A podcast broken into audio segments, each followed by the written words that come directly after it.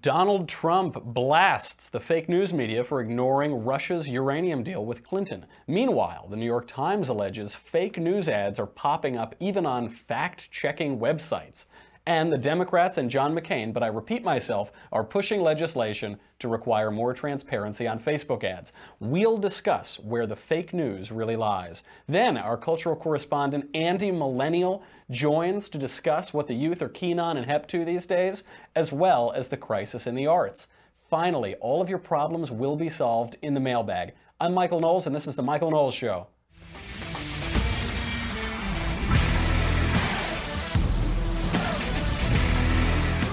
Okay, now away from the real news, now we have to get to fake news. There's fake news everywhere.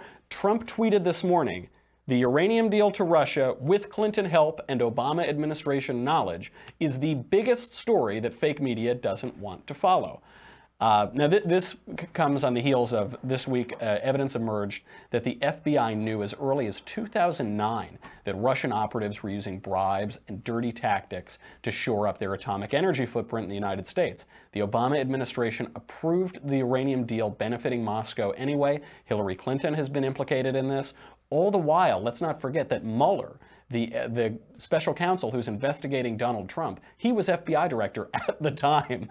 Uh, this this is uh, doesn't look good for uh, Democrats for the FBI investigation or for the Russia investigation rather, and uh, and and it only looks good for fake news. Democrats are gearing up to battle the allegedly pro-Trump fake news. The New York Times alleges that fake news has been in, hitting websites like Snopes and PolitiFact, the alleged uh, fact-checking websites. Democrats are sponsoring legislation to require Facebook ads to disclose who is paying for them. All of this misses the point. Fake news is fake news. The term emerged when a left wing college professor, but I repeat myself again, circulated a Google document that listed lots of right wing websites, including the Daily Wire, in the days after the 2016 election. Democrats accused all right wing websites of propagating fake news, the same ridiculous smear that they used to tie to the formerly only right of center news outlet Fox News. Conservatives then, pouncing on the absurdity of this claim, pointed out the countless unsubstantiated and outright false smears against Donald Trump and Republicans that mainstream outlets like the TV network, CNN, the New York Times, Washington Post breathlessly reported. CNN's now retracted Russia collusion story, which even forced them to fire a team of reporters, comes to mind. Another example among countless examples, the New York Times ran a bombshell fake news report headlined, quote, Trump campaign aides had repeated contacts with Russian intelligence. Even James Comey, under oath, was forced to admit that this was not true. Now, Donald Trump then masterfully positioned himself to appropriate the term. It stuck to the New York Times and it stuck to CNN in a way that it didn't stick to us because the charge rings so true. The alleged epidemic of fake news that John McCain and other Democrats want to uh, want new laws to address is itself fake news. Another term for fake news is propaganda. That's the old term. Propaganda is nothing new. It's been around forever. It will remain a communications tool as long as people speak to one another. President Trump has narrowed in on the real issue the fake news media. The issue isn't random websites promoting partisan press releases. It's the enormous institutional behemoths, like the mainstream media, which purport to present objective facts without partisan slant, often on public airways, but in reality are simply shills for Democrats and they attack Republicans. They're the fake news media because they aren't news media. They're attack dogs for Democrats. It's a subtle distinction, but an important one. Fake news is fake news, but the fake news media are real, adversarial, and conservatives ought to fight them tooth and nail. Don't give them an inch. Okay, that's enough of the news. That's all the news I want to talk about. A little bit of fake news, a lot of real news. Now we have to bring on our one and only cultural correspondent, Andy Millennial. Andy, thanks for being here. Sup? So, uh, Andy, you're a millennial, you're in Hollywood. All you kids, all you're tweeting about these days are the Me Too campaign, the Harvey Weinstein sex scandal. You've been out here. What have you noticed? Well, you know, as a as a millennial uh, who de- identifies as a young woman, I came out here with my eyes full of stars and you know these innocent hopes and dreams, and you know, I immediately uh, uh, ran into incredible, incredible sexual, uh, you know, harassment. I. Uh, I was living with a couple of other young girls, and you know, I suggested that we all start taking showers together. To put some I'm sorry, Tim. I thought we we, almost, we almost broke our record there. Really, I know. You, you kept it longer than I did. I was going to say to protect us from Harvey Weinstein, but they, they wouldn't listen to me. You know? uh, that image was one that I just couldn't take anymore. really, uh, well, Andy, great to have you back. It's I- great to be here. You know, for those who haven't been following, which you certainly should, uh, Andrew Klavan and I have a new podcast out together. It's a narrative fiction podcast called Another Kingdom. It's what Drew wrote, so he did all the work, and I, I read it then. And uh, I, I will say publicly for the first time, Andrew Klavan cast me in Another Kingdom, and the casting process was. It, it was a lot like what you're reading in the papers, folks. It, That's true. It That's true. was, No. uh, yeah. It I am known as the Harvey Weinstein of the podcast. That's So true. I- people Of do the- call me that. I- of the narrative I- podcast. I thought it was all the Oscars, and I, but no, it's just because I chase people around the room all the time. Uh, the podcast has been a lot of fun, and people are responding to it. Shockingly. People shockingly, really like it. I mean, it's, it's I think it's now it's all, all five star reviews, and we're not. I'm not doing it. Are you? I it? know. No, I, so, I tried to. They won't let me. That- They is that know all my tricks. It. No, it is. It's all five star reviews. All it's got a, a bunch of. If you if you have listened, by the way, even if you haven't, I don't really care. Go over there and leave a five star review. It, it helps us out. And de- definitely check out the Subscribe, show. subscribe on iTunes. And really be sure to subscribe on iTunes, Stitcher, Google Play. Um, what I really like about this podcast is that we couldn't have we couldn't have had anyone make it for us. No one would have accepted this. They wouldn't have made a movie. They wouldn't have published a book. There's no, there's no chance of it. I mean, I, you know, I, I've almost stopped pitching in Hollywood because I just know it's going to get to a certain level and die. Mm-hmm. And you know, I think, I mean, this, this is not a political story. This is just an, Yeah. a fantasy. It's about a, a failed Hollywood screenwriter. One day he walks through a door and he finds himself in a bizarre fantasy land, and he's a murder suspect Right. in this bizarre fantasy land. We should say that the second episode drops tomorrow. Right? Yeah, So- because they're coming out once a week. So Once we a week, launched it on Friday. Friday, October 13th, and uh, they'll be coming out every Friday. So we have the second episode coming out tomorrow. Um, it, But people might be, well, people might be confused just on this one bit. I uh, will never work in Hollywood again, and I barely worked before. But you're a real Hollywood guy. You've had these big movies. You, know. I, I had a, a very good run of screen. And by the way, I was dra- I never. I, all I ever wanted to do was write stories like this, is write novels and, and fictional stories. And I was dragged into Hollywood, and I was selling scripts at a very quick pace. You know, they like. As most screenwriters will tell you, they weren't getting made, Right. but I was getting paid for them, and and a couple got made, and you know, then I started to speak out about politics, and uh, my phone stopped ringing like that.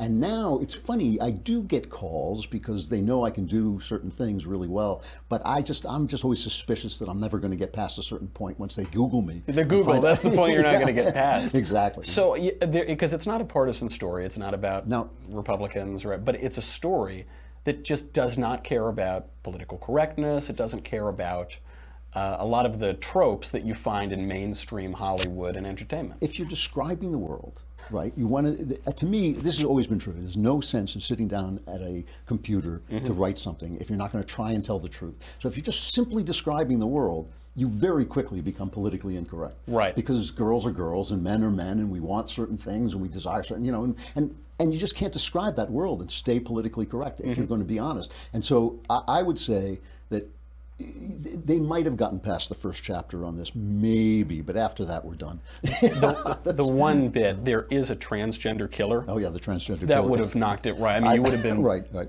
stormed out of the room. No question. And the, and the thing is about becoming a man to some degree. I mean, Mm-hmm. it is a journey, and it's a guy's a guy's journey. And I think that, that all that stuff is just you just can't write about it anymore, honestly, Right. and, and get into mainstream uh, show business. Which, to be honest with you, I, I don't care. I just want to do what I do. you know? That is the really liberating thing. Is every time I really wanted to be in this movie or to get this TV part or something, my whole life staked on it. I was miserable, and na- and I and it was hard to do. And now I've got a ton of opportunities. I get to make whatever I want, and it's a and there is a little bit in this growing up narrative. Uh, Hollywood is fantasy land. It's where like the craziest people in the world who don't want to grow up move and work here, and you see that evolution with Austin Lively, with the main character, Yeah. even as he's fighting off ogres and knights. Right, because you do, you know, people do come here with this idea. They start out with this idea they want to make art, Mm-hmm. or they want to act, they want to do all these things, and you wind up like, you know, in toilet paper commercials, and you think, well, at least I'm working, you know, and all this stuff. But that's not really what you set out to do, and the, and the town does churn you into that. I always tease my actors friends, my actor friends, that they start out studying Hamlet, and they end up, if they're successful, if they really make it, they end up shouting, "Let the girl go" for the rest of their lives. You know? if you're lucky. I mean, you're lucky, truly yeah. the top 1% of a 1%. And there's that old showbiz line the, about the guy who's shoveling out the elephant cage, you know, Yeah. and he's mopping it up. And his buddy comes up to him and says, "D- Don't you want to get another job? And he says, What, leave show business? Why would I? I know. I, I mean, I teased my pal uh, Nick Searcy, the guy who was in Justified and Yeah, all that yeah. stuff. And I, I made that joke to him, and he said that literally, like his first line in movies was something like "Get out of the car." You know, that's like, you know, that's what you wind up saying the rest of your life. Nick's life. real art form is Twitter, by the way. Is If you're not I- following he Nick is- Searcy on Twitter, Twitter. Yeah. oh, he it's is the king of Twitter. Right? Yeah. So Hollywood's falling apart. We get to do whatever we want, and Yep. maybe Hollywood will do something with it. Maybe they don't. Maybe it's just a podcast and people like it. You're the prophet of this conservative cultural. Bizarrely, I am the prophet. It's really There's- weird. There's no question. You about it. published Crisis in the Arts a few years ago. You uh, predicted a lot of what was happening. You, or rather, you called for what's happening. Yeah.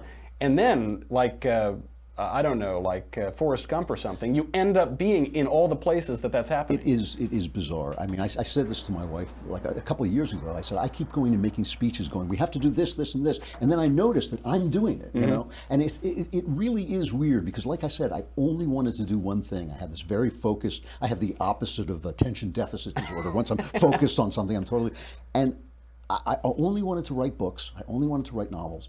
And then I found myself doing podcasts. I mean, I helped invent an app uh, that told a ghost story. Haunting Melissa. Haunting Melissa. Who's you know won won, the, won a- won the Appie Award. Yeah, yes, yeah, and it was a bestseller for a couple of weeks there. And like, uh, you know, uh, I didn't invent the technical part of it. I just wrote the script um, for my friend Neal Edelstein. But I mean, it was weird to be, you know, Neal pitched it to me and I just thought I got to do that. No one's mm-hmm. ever done that before, you know. And then this stuff I did started doing at PJTV and now I do it here. These kind of small but comical political commentaries. And when I started out, nobody was doing It It was the first of the genre. I know, And now, it's, and now it's everywhere. My whole panel of deplorables are people who, who, do are doing that now. They, they know, do who that follow thing. Your are a new generation of people doing it. And I think, look, the thing about it is, is I looked, I became a conservative. I was a liberal, grew up a liberal, and I became a conservative when I noticed that everything Ronald Reagan said was going to happen happened, and everything they said about him turned out to be untrue. Now, you know, you laugh about that now, but think about it for a minute. If suddenly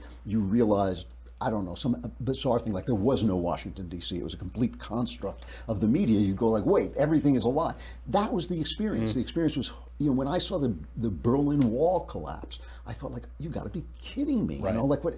Not no. Two years after Reagan leaves office, After, three years. after Reagan said it would happen, and everybody said, "This idiot, this fool, this cowboy, this actor," you know, and you go like, "Oh, I get it now." You know, he was right; they were wrong, and and I think that I I started to realize that there was an entire uh, I, I called it the empire of lies of of this culture that was pushing stuff on us that wasn't good for people, wasn't true. It wasn't true that black people were being helped by it. It wasn't true that women were being helped by it. It was all untrue. And so I started to think, well, it- why aren't the other people talking about this? Right. And I rapidly found out it was because conservatives as a group have neglected the culture. Mm-hmm. They don't care about the culture. They think the culture is Shakespeare and the opera, and they don't think it's Stranger Things. They don't think it's Netflix and all that stuff. Fidget course- spinners, and- and fidget spinners, yeah. and of course that's what it is. You know, which is why you and I kind of get Trump in a way, Yeah. because when he goes out against the NFL, that's where the culture is. That's you know? when the reality TV star, major reality TV star, Exactly. absolutely, that is that is the culture. So where's it headed? Well, I think I think what we I, I say it like this. I you know when when we had the Revolutionary War, the British came over the hill in ranks. Biggest empire on earth, most powerful soldiers, best trained soldiers. They had the guns, they had the thing, and our guys were popping up from behind rocks with like flintlock pistols and popping them off. You know, that's where we are right now. Mm-hmm. We're doing YouTube, we're doing podcasts, we're doing you know uh, we can I can write my next novel if I want and just publish it right online. You make more money. You'll make more money if you That's self-publish. right as, as you would know from your, your major publication. And and like I I feel that we they are an empire of lies, and we are this little band Mm-hmm. of guerrillas popping up from behind the rocks, and from behind the trees and picking them off.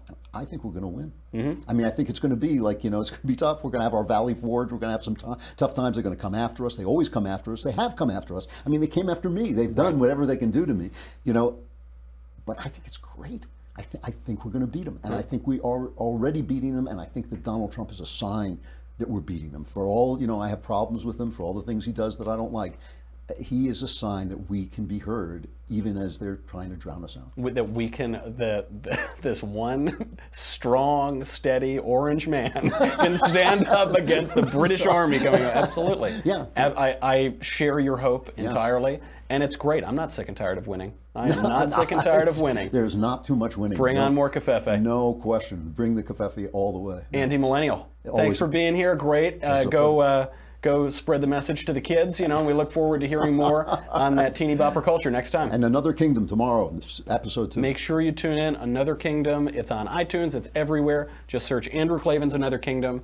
Be sure to subscribe. Be sure to uh, leave a review and a five star review, and uh, let us know what you think about it too. Um, because we are we are just little gorillas who are posting this up. So uh, please send in your thoughts. All right, Andy, thanks for being here. It's a pleasure. Now, I really want to enlighten all of you. I want to change your lives. I can answer every one of your questions in the mailbag. But I've got to say goodbye to Facebook and YouTube. Uh, to all of our current subscribers, thank you very much. You help keep the lights on, Fefe in my mug. But uh, if you haven't subscribed, go over to thedailywire.com. It's $10 a month or $100 for an annual membership.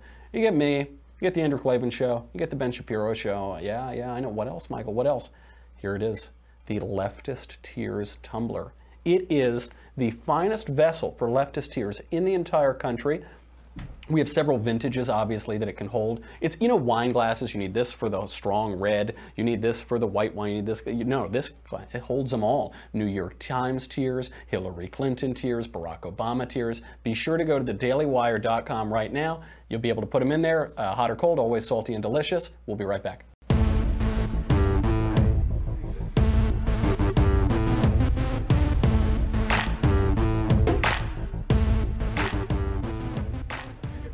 Now we have the mailbag. We have uh, a lot of really uh, in depth questions this week, so let's get right to it. The first question from Alex Michael, if you could bare knuckle box an historical figure, who would you box and why? Good question, Alex.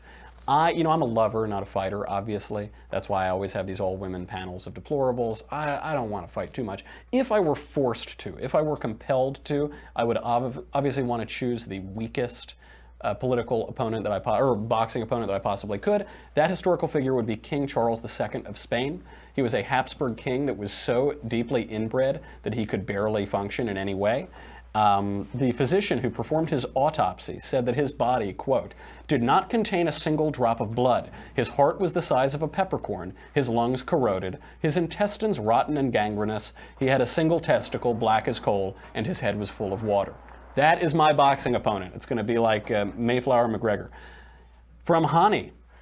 Hey Michael, I recently started caring about the world rather than defaulting to the left like many of my high school peers, and I found recently that I need to educate myself about economics. Do you have any recommendations for books that to read that could give me an understanding of the conservative view of economics? Uh, P.S. My name is pronounced like Connie with an H. That's what I. That's what I said. Um, yes, I do have a recommendation, especially if you're in high school. Uh, you should read Henry Hazlitt's Economics in One Lesson. There are a lot of great intro econ books, but Hazlitt's is great. It should be required reading in every high school in this country. Read it, and you will be able to debunk any nonsense that your high school pals are trying to throw at you. From Jeffrey, how much of success do you attribute to having attractive females on your panel so often? Listen, I'm a taken guy, okay? I'm engaged to sweet little Elisa, but regardless, I can assure you, I have had no success with the beautiful women on my panel. That date that I had with Roaming Millennial, that ended the minute that Ben Shapiro stopped playing violin. No success at all, unfortunately. What can you say? That's probably good. It's good for my soul, good for my marriage. Uh, that that that uh, might save my uh, save my spot in heaven someday. From Ashton. Hey, yon brethren of philosophical lucidity. Is the mere fact of newspapers, such as the New York Times, endorsing presidential candidates per se evidence that they're biased cesspools of distortion, or should we as conservatives offer more evidence to support our claims? Thanks, Ashton. Uh, I don't know that it's uh, the evidence that I would point to. I have no problem with newspaper editorial boards endorsing political candidates. The trouble is what, that those editors make terrible decisions about their reporting. So the I, I don't really have a problem with New York Times reporters. I have a problem with New York Times editors because the editors decide which stories go on the front page, which go on page 3050, where the retractions go, uh, which stories get covered, which get buried. Sharyl Attkisson from CBS talks about stories being buried because they were critical of Obama. So uh, what I have a problem with, as we talked about earlier in the show, is news media pretending to be objective arbiters of whatever. They're not. They have a point of view, an editorial point of view. They can try to report the facts honestly, um, but they should, they should be honest or they're going to be fake news. From Andrew, why does the Bible say, quote, I do not permit a woman to teach or to have authority over a man. She must remain silent. That is from 1 Timothy 2.12. I don't know, man. Have you ever talked to them? Have you ever tried talking? No, I'm kidding. That's not true. The reason it's in the Bible is because someone put it in the Bible. But it is worth noting that uh, 1 Timothy and I think 2 Timothy are considered to be uh, uh, not actually written by St. Paul. So certain letters we know are written by St. Paul, or we have a very good idea that they were. There, there's a, consensus right now that 1 Timothy was not written by him. Um, the, uh, there were 306 words that Paul uses in his uh, that Paul does not use in his unquestioned letters that he does use there. The style of writing is different from that of the unquestioned letters. They reflect conditions and a church organization that apparently was not uh, present in Paul's day, and they don't appear in early lists of his canonical works. So I don't I don't really worry too much about that. Now, of course, 1 Corinthians 14:34 says something similar. It says, quote, the women should keep silence in the churches, for they are not permitted to speak, but should be subordinate, as even the law says. One thing that's important to point out here is that Paul is talking to the Corinthians. Unlike other major religions, Christianity is documenting things that really happen. It's not only talking about the metaphysical, it's talking about the physical too. It begins, Christianity begins not in poetry, but in journalism, tracking down what a guy did with a bunch of other guys and how he, the divine logos of the universe, became flesh, dwelt among us, was killed, and then resurrected to redeem mankind. Uh, so Paul's talking to the Corinthians. There seems to have been an issue in the Corinthian church about disorder in worship during this time.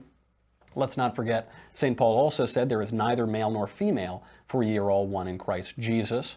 Uh, St. Thomas Aquinas said in the Summa Theologica, quote, It was right for the woman to be made from a rib of man, first to signify the social union of man and woman, for the woman should neither use authority over man, and so she was not made from his head.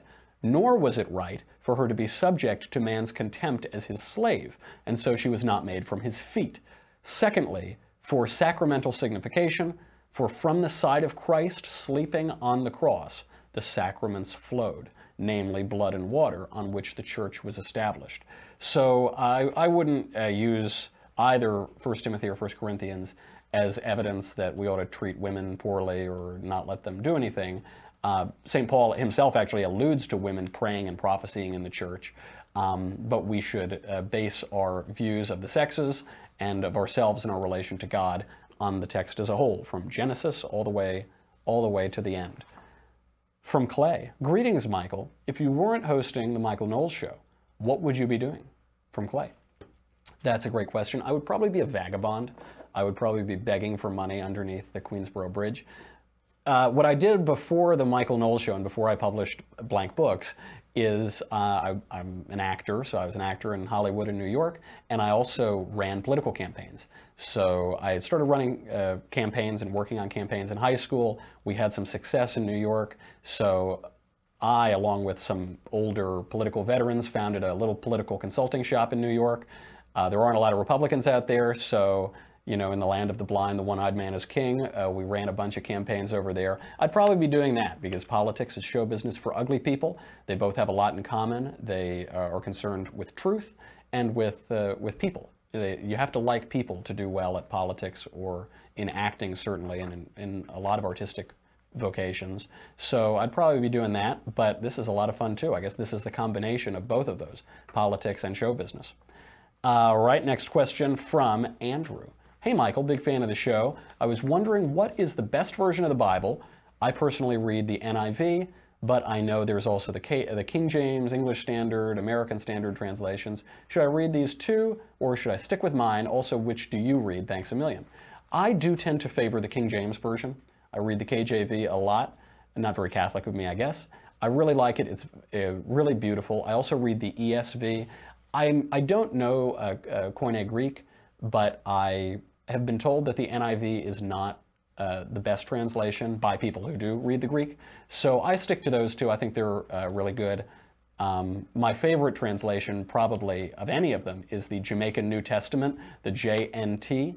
I uh, really suggest you look it up, you read it, you Google it. It begins, I think, uh, the Gospel of, of, John begins, when time did start, the Word was with God, and on and on and on. So uh, check it out, a great translation as well. Next question from Benjamin. Hey, Michael, who is your favorite senator and why? My favorite senator in recent memory is Tom Coburn who I had the privilege of meeting him once or twice. Um, he is, uh, it, it's probably a sign of the times that I can't name a, a, sitting senator that I would call my favorite. Coburn was great, though. He served three terms in the House, he served two terms in the Senate. He ended up having to retire for health reasons, but he said he would not seek a third term anyway. He took a little break in between the House and the Senate, had a great career as a medical doctor and in, in the private sector. Um, he was an excellent fiscal conservative and a social conservative, really just a model senator. Now he's at the Manhattan Institute, which is a great think tank as well.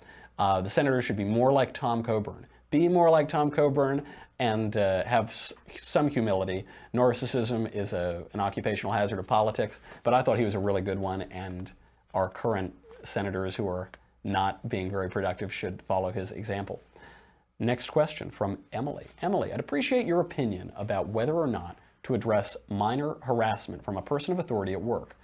I'm the only woman on a team of five. This gender breakdown is common in my field of investment banking. Oh, yeah, that's a very masculine field. Uh, making it genuinely hard for me to tell if the older man in question simply does not know any better because of the work environment he's experienced most of his career. There have been a few incidents. Two standouts are the time he kissed my cheek as a greeting. It's not good and the time he threatened to spank me when he was exasperated about how much I was challenging his work methodology. That's probably over the line. That, the spanking probably crosses the line. I'm reluctant to involve HR because he's a genuinely good character, valuable asset to the firm. It's difficult for me to discuss this issue with him because he views me as a protege and has immense potential to boost my career. Do you have any advice about what I should do next and what I should do the next time he harasses me in an inappropriate manner? You're in a really tough spot, Emily. This is not an easy uh, question. I think you've honed in on it. What do you do the next time this happens?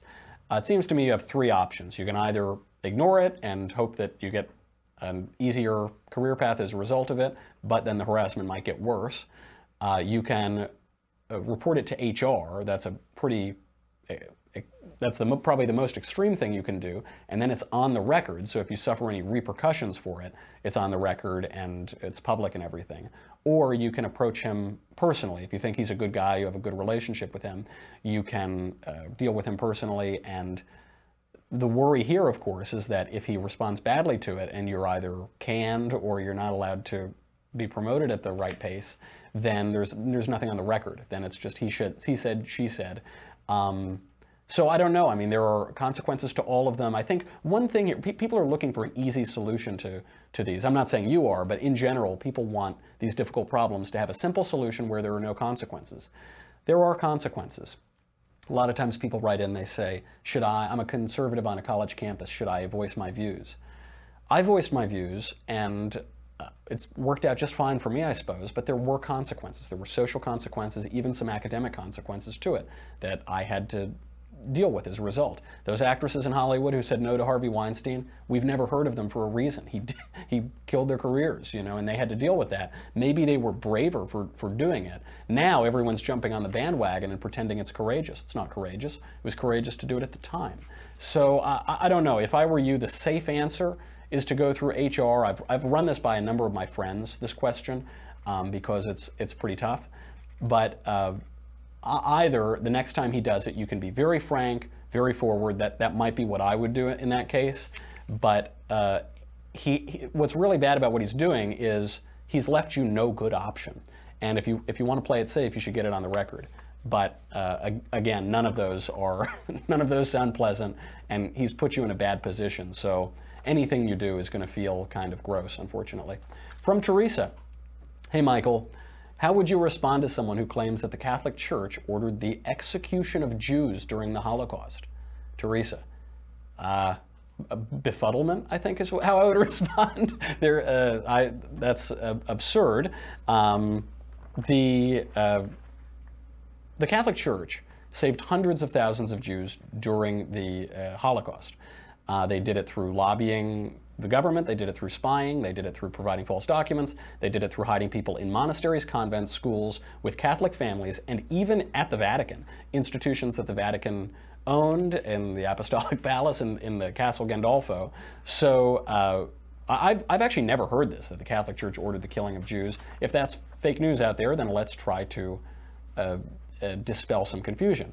Uh, the Israeli diplomat and historian Pinchas uh, Lapide, I'm probably butchering that name, estimated the figure of Jews who were saved by the Catholic Church during the Holocaust is between 700,000 and 860,000. In the run up to the war, both Pope Pius XI and Pope Pius XII explicitly preached against racism and war in papal encyclicals. Pope Pius II worked secretly with his close confidant, Father Robert Leiber and Dr. Joseph Mueller, a, Catholic German lawyer who was who the Nazis tried to assassinate. He worked closely with them at, to uh, to spy on the Nazis and to uh, subvert their efforts. So he bugged rooms at the Apostolic Palace when Nazis came around. Uh, Hitler actually threatened to kidnap the Pope and to take him to Liechtenstein. He said, quote, I'll go right into the Vatican. For one thing, the entire diplomatic corps are in there. We'll get that bunch of swine out of there later. We can make apologies. According to the SS commander in Germany, Karl Wolff, the plan was only thwarted by the Allied liberation of Italy. This doesn't sound like a guy who was collaborating with Hitler. Uh, part of, I think where this stupid idea comes from is there is a, a, lot of revisionist history. One book in particular was called Hitler's Pope by the revisionist John Cornwell. Uh, it, it's nonsense. I mean, it, it, has been debunked so thoroughly, not only by historical evidence we had at the time, but by new evidence that has emerged since the, the Second World War. Um, one criticism that they make, these revisionists, is that Pope Pius XII didn't directly call out the Nazis or address them. This is sort of true, though not really. He actually did give a Christmas speech about, about the Nazis, but uh, it's in part also because of uh, uh, keeping innocents safe. So at other times in history, when the church has spoken out against rulers, they've taken it out on the on the persecuted. So in part, it was to protect against innocence. There is, I suppose, a Thomistic concern uh, from the teaching of Thomas Aquinas and from church teaching over regicide when the the tyrant is not a usurper. Hitler was a tyrant, but he was elected democratically. Um, but more practically, and this has been uncovered in documents, uh, Pope Pius XII was a pragmatist, so he just wanted his spies to be able to work more clearly, and it's a good thing he did because they saved a lot of Jews who were being persecuted in the process. Um, as Father George Rutler describes in his excellent book, Principalities and Powers, a lot of the heroes of that war, a lot of the, the, the great heroes, the great saints, uh, were, were Catholic clergy. So I, I, the stories are endless. I urge you to look that up. But that is just, that's really awful nonsense. And I'm, I'm not surprised that forces, that, that great forces on the move in the world, that the principalities and powers of this world would try to, to spread such a horrific lie. From Andy Schwab. Michael, you seem to really care for cigars. What made you think that? I enjoyed seeing the nice church warden on your return from England. Do you also enjoy pipes? If so, what is your favorite pipe shape and pipe tobacco?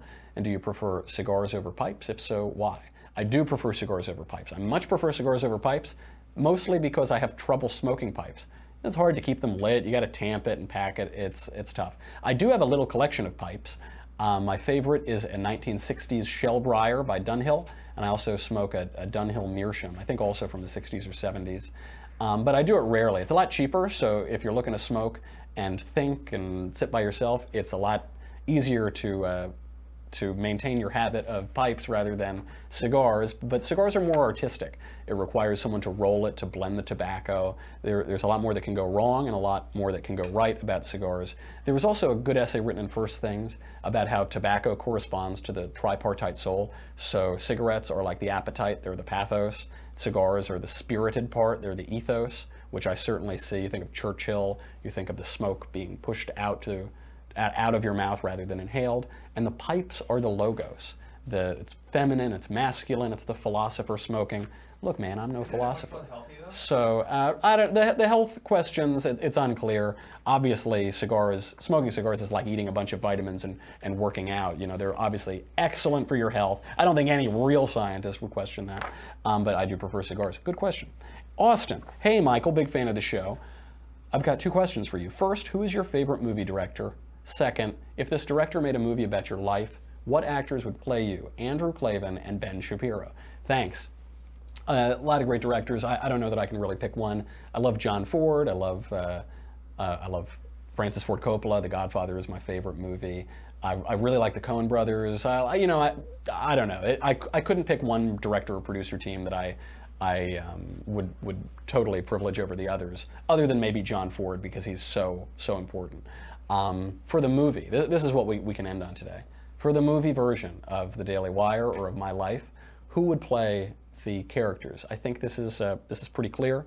Um, Daniel Radcliffe would play Ben Shapiro, no question. Dwayne the Rock Johnson would be Andrew Klavan. and for me, it almost goes without saying, Denzel. The similarities are endless, and uh, and Denzel and I actually have the same acting teacher, 30 years apart in New York. Okay, that's our show. I can't wait for the movie to get made. I'm sure in the rubble of Hollywood, someone will be able to pitch it and get it through.